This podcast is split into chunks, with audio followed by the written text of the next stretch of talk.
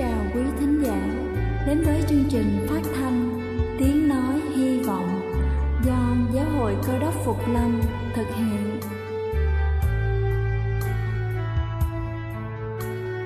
Kính thưa quý vị, Đức Chúa Giêsu trước khi Ngài về trời đã ban cho các môn đệ của Ngài một điều răn mới, đó là họ phải yêu thương nhau như chính tình yêu mà Ngài đã dành cho họ Quả thật vậy thưa quý vị, tình yêu thương là một món quà vô giá mà Chúa đã ban cho nhân loại và đó cũng là thông điệp mà chúng tôi muốn gửi đến toàn thể quý vị. Nếu quý vị muốn tìm hiểu thêm về chương trình, về niềm tin hoặc muốn nghiên cứu về lời Chúa, xin quý vị gửi thư về chương trình phát thanh Tiếng Nói Hy Vọng, địa chỉ 224 Văn Đăng Lưu, phường 3, quận Phú Nhuận, thành phố Hồ Chí Minh hoặc gửi email cho chúng tôi theo địa chỉ tiếng nói hy vọng amoc@gmail.com. Ngoài ra, quý vị cũng có thể liên lạc với bất kỳ hội thánh cơ đốc Phục Lâm tại địa phương gần nhất. Xin chân thành cảm ơn và kính mời quý vị lắng nghe chương trình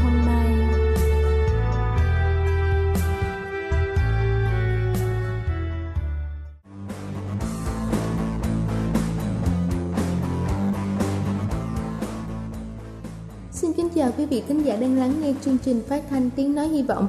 Chúc quý vị luôn thật thoải mái khi lắng nghe chương trình. Kính thưa quý vị, theo nghiên cứu, sự trao đổi chất ảnh hưởng trực tiếp đến những tế bào, cung cấp năng lượng và dưỡng chất để hoạt động. Rối loạn trao đổi chất có thể gây ra tình trạng dư thừa cân, tăng cường trao đổi chất giúp cơ thể hấp thụ nhanh các chất dinh dưỡng, khỏe mạnh hơn, săn chắc hơn và có thể giảm cân để đẩy mạnh quy trình tự nhiên này của cơ thể, chúng ta có thể biến 11 điều sau đây thành thói quen của mình. Đầu tiên đó chính là lên lịch trình cụ thể cho bữa ăn. Cơ thể của chúng ta rất thông minh. Nó mong muốn chúng ta nạp thực phẩm vào những thời điểm cố định. Cơ thể chúng ta cũng sử dụng nhiều năng lượng vào thời điểm chúng ta ăn. Vì cơ thể hiểu rằng đây là thời điểm chúng ta sẽ nạp thêm nhiều năng lượng. Nhưng nếu bữa ăn của chúng ta có giờ giấc thất thường cơ thể sẽ tích trữ năng lượng thay vì tiêu thụ nó bởi vì cơ thể không chắc chắn rằng nó có thể tiếp tục thêm năng lượng sớm hay không. Vì thế, những bữa ăn khác nhau khoảng từ 3 tới 4 giờ để giúp cho cơ thể sử dụng toàn bộ năng lượng của mình và giúp cho chúng ta giảm cân và ngăn ngừa tình trạng tích trữ năng lượng dưới dạng mỡ thừa. Thứ hai đó chính là uống thêm nước. Uống nước đầy đủ thúc đẩy sự trao đổi chất. Khi cơ thể thiếu nước, cơ thể sẽ đốt cháy ít calo hơn. Cũng như thế, khi thiếu nước, lá gan sẽ tập trung vào việc trữ nước mà quên đi nhiệm vụ đốt cháy chất béo. Đó chính là lý do chúng ta cần uống nước nhiều. Thứ ba đó chính là dùng những thực phẩm sữa. Sữa là loại thực phẩm chứa nhiều năng lượng cần thiết để đốt cháy chất béo và hình thành cơ bắp. Canxi trong sữa đóng vai trò quan trọng trong việc trao đổi chất.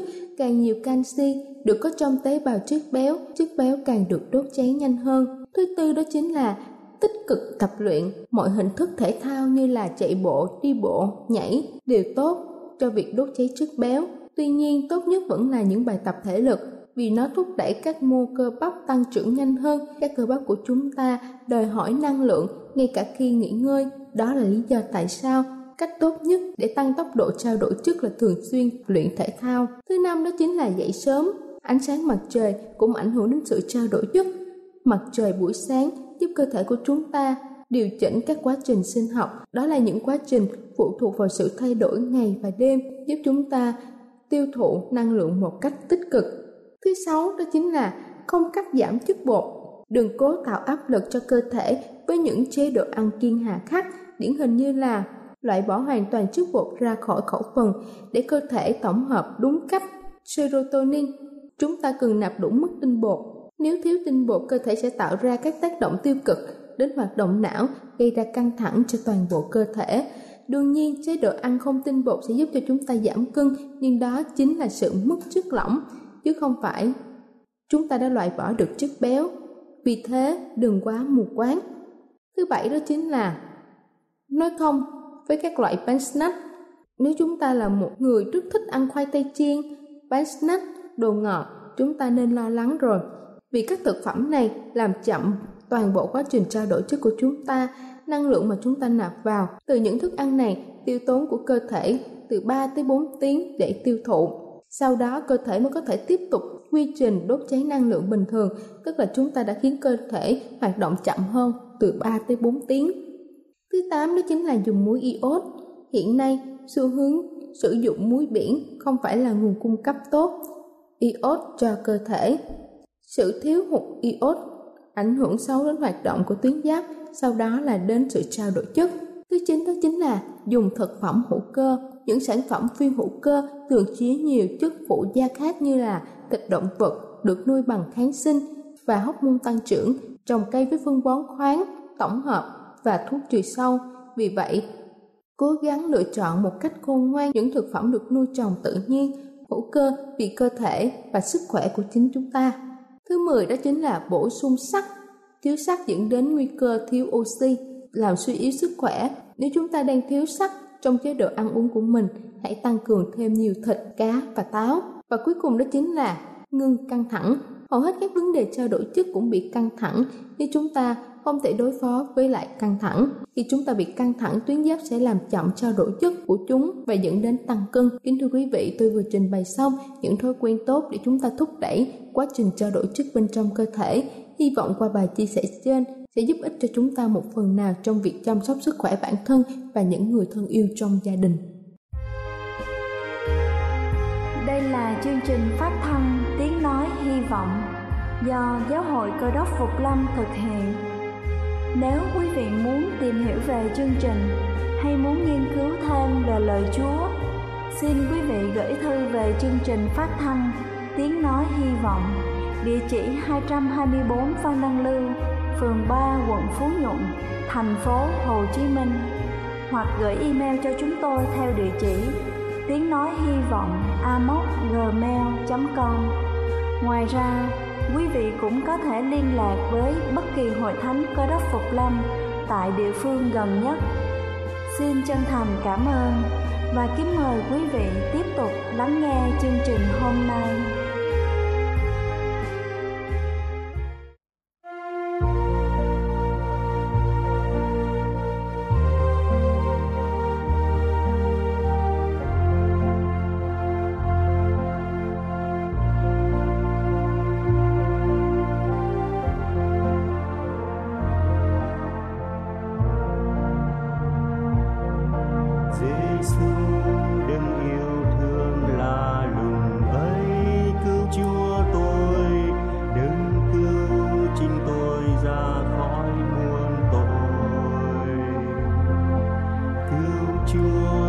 che tôi an toàn.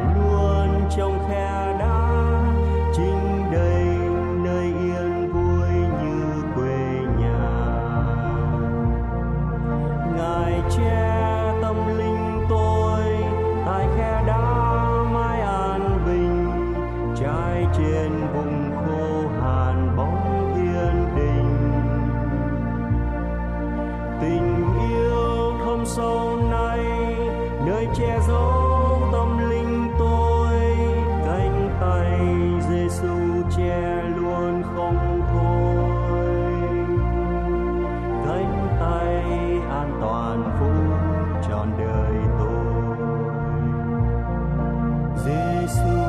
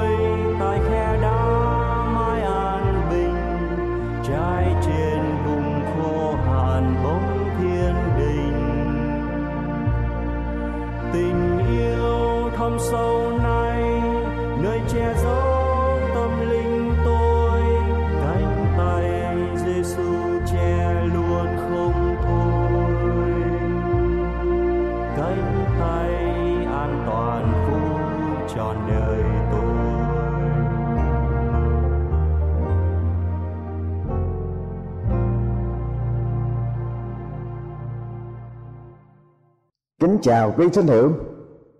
Và sau đây là đề tài để chúng ta cùng nhau suy nghiệm Niềm vui có Chúa. Thưa quý vị văn Hào Walter Scott đã khẳng định rằng Cuộc đời không có niềm vui thì như cái đàn không giàu. Một cái đàn mà không có giàu là cái đàn vô dụng. Cuộc đời làm người mà không có niềm vui thì cuộc đời còn gì là ý nghĩa của cuộc đời? Quan niệm của nhiều người ngày nay cho rằng, đời sống phải có tiền bạc nhiều, phải có địa vị sang trọng trong xã hội.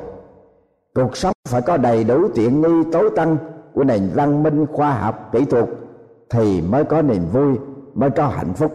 Chúng ta hãy hỏi khánh tước, byron, một nhân vật được trạng vọng và có thế lực đã sống một cuộc đời tri quan, trụy lạc. Chẳng thiếu sót một sự đòi hỏi nào trong cuộc sống cả. Khánh tước byron đã thú nhận sự thật như sau. Sâu bọ, thối nát và sầu khổ riêng thuộc về ta. Sánh về mặt tiền bạc J. Gould là một triệu phú Hoa Kỳ. Tôi nghĩ rằng ông là người sung sướng ấy thế mà khi ông lâm bệnh, nằm trên đống bạc, ông đã than rằng, tôi tưởng rằng mình là người khốn nạn nhất ở trần gian. Còn địa vị cao như khánh tước Beaconsfield phải tự thú nhận rằng, tuổi trẻ của tôi là một sự sai lầm, tuổi trung niên của tôi là một cuộc tranh đấu, và tuổi già của tôi là một sự hối tiếc. Và nói đến niềm vui trong cuộc đời làm người mạnh tử bảo rằng, người quân tử có ba điều vui. Giàu cho được làm vua thiên hạ, ăn sung mặc sướng, đến mấy đi nữa, cũng không thể nào sánh được ba điều vui của người quân tử. Một là cha mẹ còn sống, anh em bình yên là một điều vui.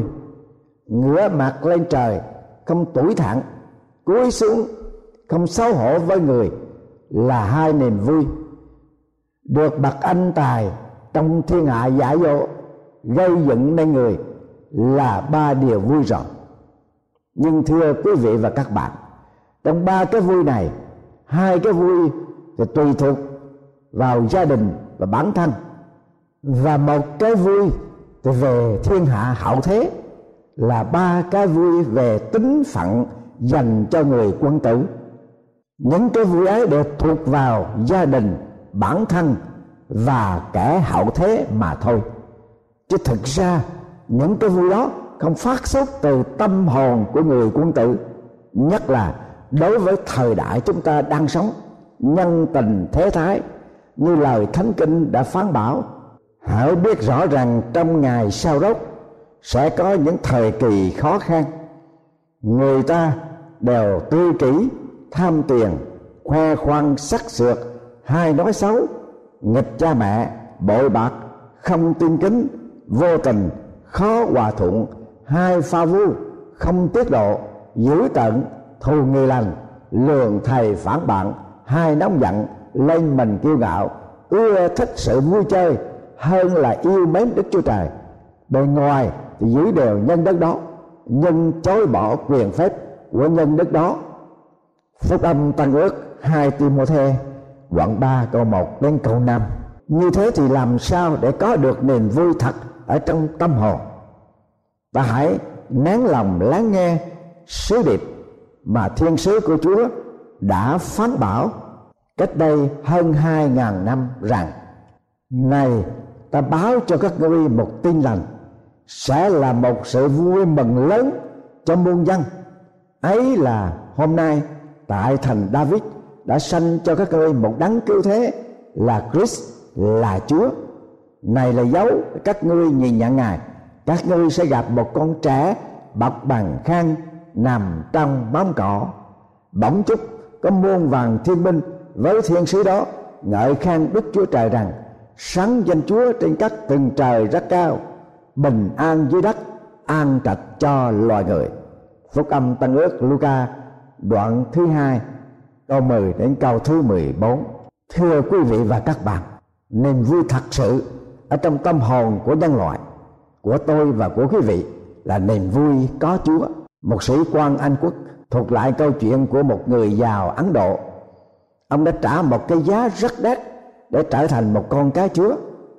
Ông mới vừa chịu lễ bắp tem tin nhận Chúa gia nhập vào thánh, thì ông mất hết tài sản và vợ con ông từ bỏ ông. Về sau, ông đã nghèo. Vị sĩ quan hải quân gặp lại ông và hỏi rằng, ông có chịu nổi cơn hoạn nạn thử thách đó chăng? Kẻ đáng thương ấy đáp rằng, có rất nhiều người hỏi tôi câu hỏi đó. Chứ chẳng có một ai hỏi tôi có hưởng trọn niềm vui mừng chăng? Vì kể từ ngày tôi có Chúa Giêsu thì lòng tôi được hưởng trọn niềm vui mà chẳng một ai có thể cướp đoạt đi được. Đấy mới thật là niềm vui của tâm hồn. Một niềm vui không tùy thuộc vào gia đình, không tùy thuộc vào bản thân, cũng không tùy thuộc vào nhân thế hay ngoại cảnh. Niềm vui có chúa tể trị trong tâm hồn của người đặt lòng tin nơi chúa giêsu cứu thế. Thánh đồ phaolô trong lúc bị tù không tội, thay vì ông than trách hay tức giận về sự bất công của xã hội, của loài người. Ông đã giảng dắt tuyên xưng rằng, tôi được rất vui mừng trong Chúa. Và ông khuyến dục hậu thánh Philip rằng, hãy vui mừng trong Chúa luôn luôn. Tôi lại nói nữa, hãy vui mừng đi. Phúc âm Philip đoạn 4 câu 10 câu 4 vì Chúa đã đến ở trong thế gian để ban sự vui mừng lớn cho mọi người cho mọi dân tộc Hễ ai tiếp nhận ngài thì người đó sẽ được sống động và tồn tại trong niềm vui của Chúa Giêsu. Cuộc đời của Chúa Giêsu cứu thế tại trần gian, nơi nào ngài đi đến thì đem niềm vui mừng cho người khổ đau, sự phấn khởi cho kẻ buồn phiền và sự hân hoan cho kẻ ngồi trong bóng của sự chết. Mục đích cao cả của Chúa xuống trần là khôi phục niềm vui trong tâm hồn của mọi người. Vì từ khi loài người phạm tội, nghịch cùng Đức Chúa Trời, niềm vui hồn nhiên tự tại trong lòng con người đã chết liệm vì cớ tội lỗi. Ta nghe chính Chúa Giêsu cứu thế tâm tình. Ta đến hầu cho sự vui mừng của ta ở trong các ngươi và sự vui mừng các ngươi được trọn vẹn. Phúc âm gian đoạn 15 câu thứ 11 niềm vui có Chúa là niềm vui lớn niềm vui có Chúa là niềm vui bất biến niềm vui có Chúa là niềm vui trọn vẹn và niềm vui có Chúa là niềm vui trong sự bình an. Chúng ta đang sống ở trong một cái thế giới hỗn loạn, chiến tranh, khủng bố càng ngày càng gia tăng, tội ác càng ngày càng lộng hành. Trong lúc đó, lời ca sướng tung hô ngợi khen Chúa cứu thế ở trần gian như thế nào? Sáng danh Chúa trên các tầng trời rất cao, bình an dưới đất, an trạch cho loài người. Và hàng ngàn năm trước tiên tri Esai đã tuyên bố như thế nào?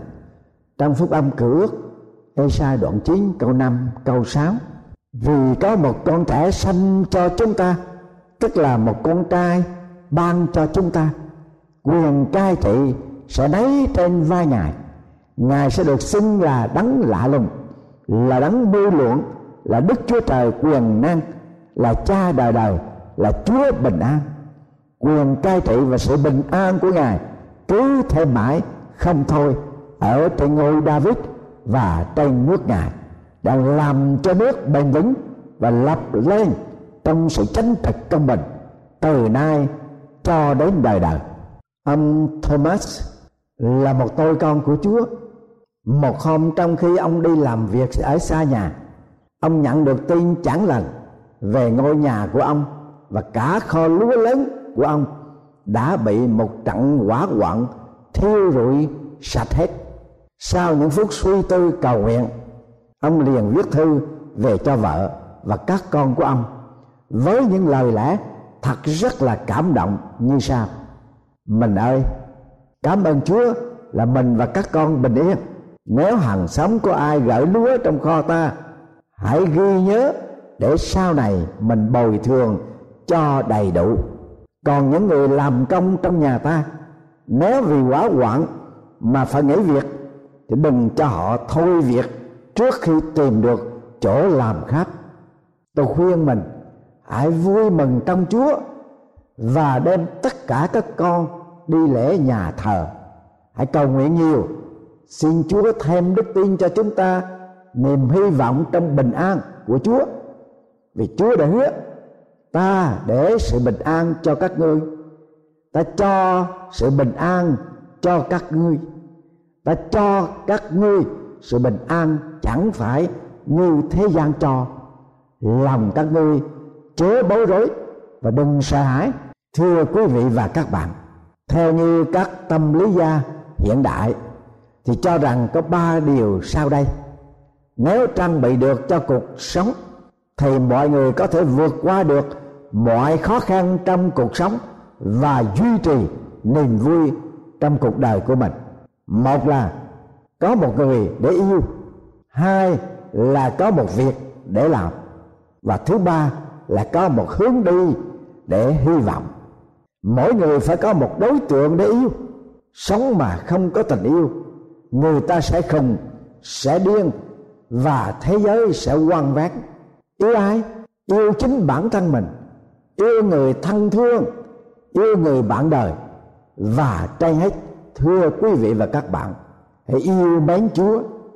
Vì dẫu người đời ruồng bỏ, người thân xa cách, người bạn đời thay đổi, ta còn có chúa để yêu, để nương tựa để trông cậy và để được an ủi chúng ta hãy nghe thánh đồ Phaolô đã tuyên xưng trong sách Phúc âm tân ước Roma đoạn 8 câu 35, 37 và 39 sau đây.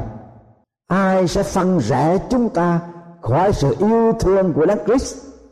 Có phải hoạn nạn, khốn cùng, bát bớ, đói khát, trần truồng, nguy hiểm hay là gươm giáo chăng? Trái lại, trong mọi sự đó, chúng ta nhờ đấng yêu thương mình mà thắng hơn bội phần.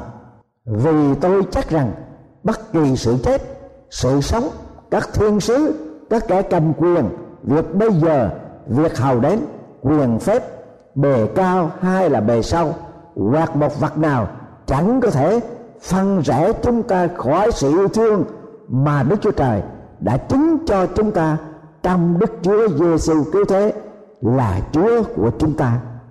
Điều thứ hai, có một việc để làm.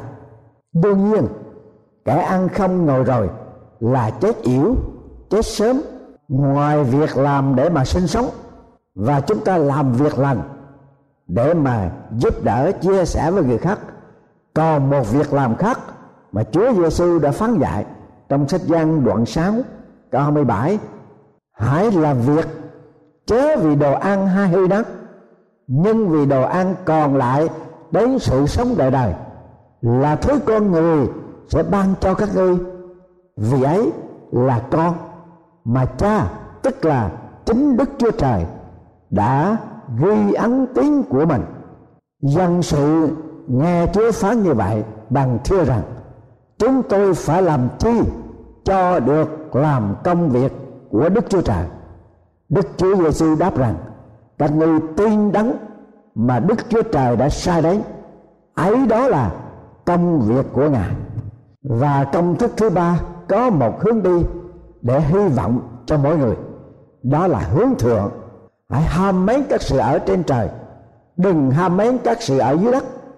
Vì anh em đã giấu sự sống mình với đấng Christ. Khi nào đấng Christ là sự sống của anh em sẽ hiện ra bây giờ, anh em cũng sẽ hiện ra với ngài trong vinh quang. Thưa quý vị và các bạn thân mến, kính mời quý vị yêu mến chúa và dâng trọn cuộc đời của mình trong bàn tay quyền phép của ngài. Quý vị sẽ sống trong niềm vui có chúa, niềm vui lớn, niềm vui bất biến, niềm vui trọn vẹn và niềm vui trong sự bình an. Nguyện xin sự bình an của đấng Christ là Chúa cứu thế. Sự bình an vượt quá mọi sự hiểu biết để tể trị ở trong lòng của quý vị. Hầu cho quý vị được Chúa giữ gìn lòng và ý tưởng trong niềm hy vọng, trong niềm vui có Chúa. Amen.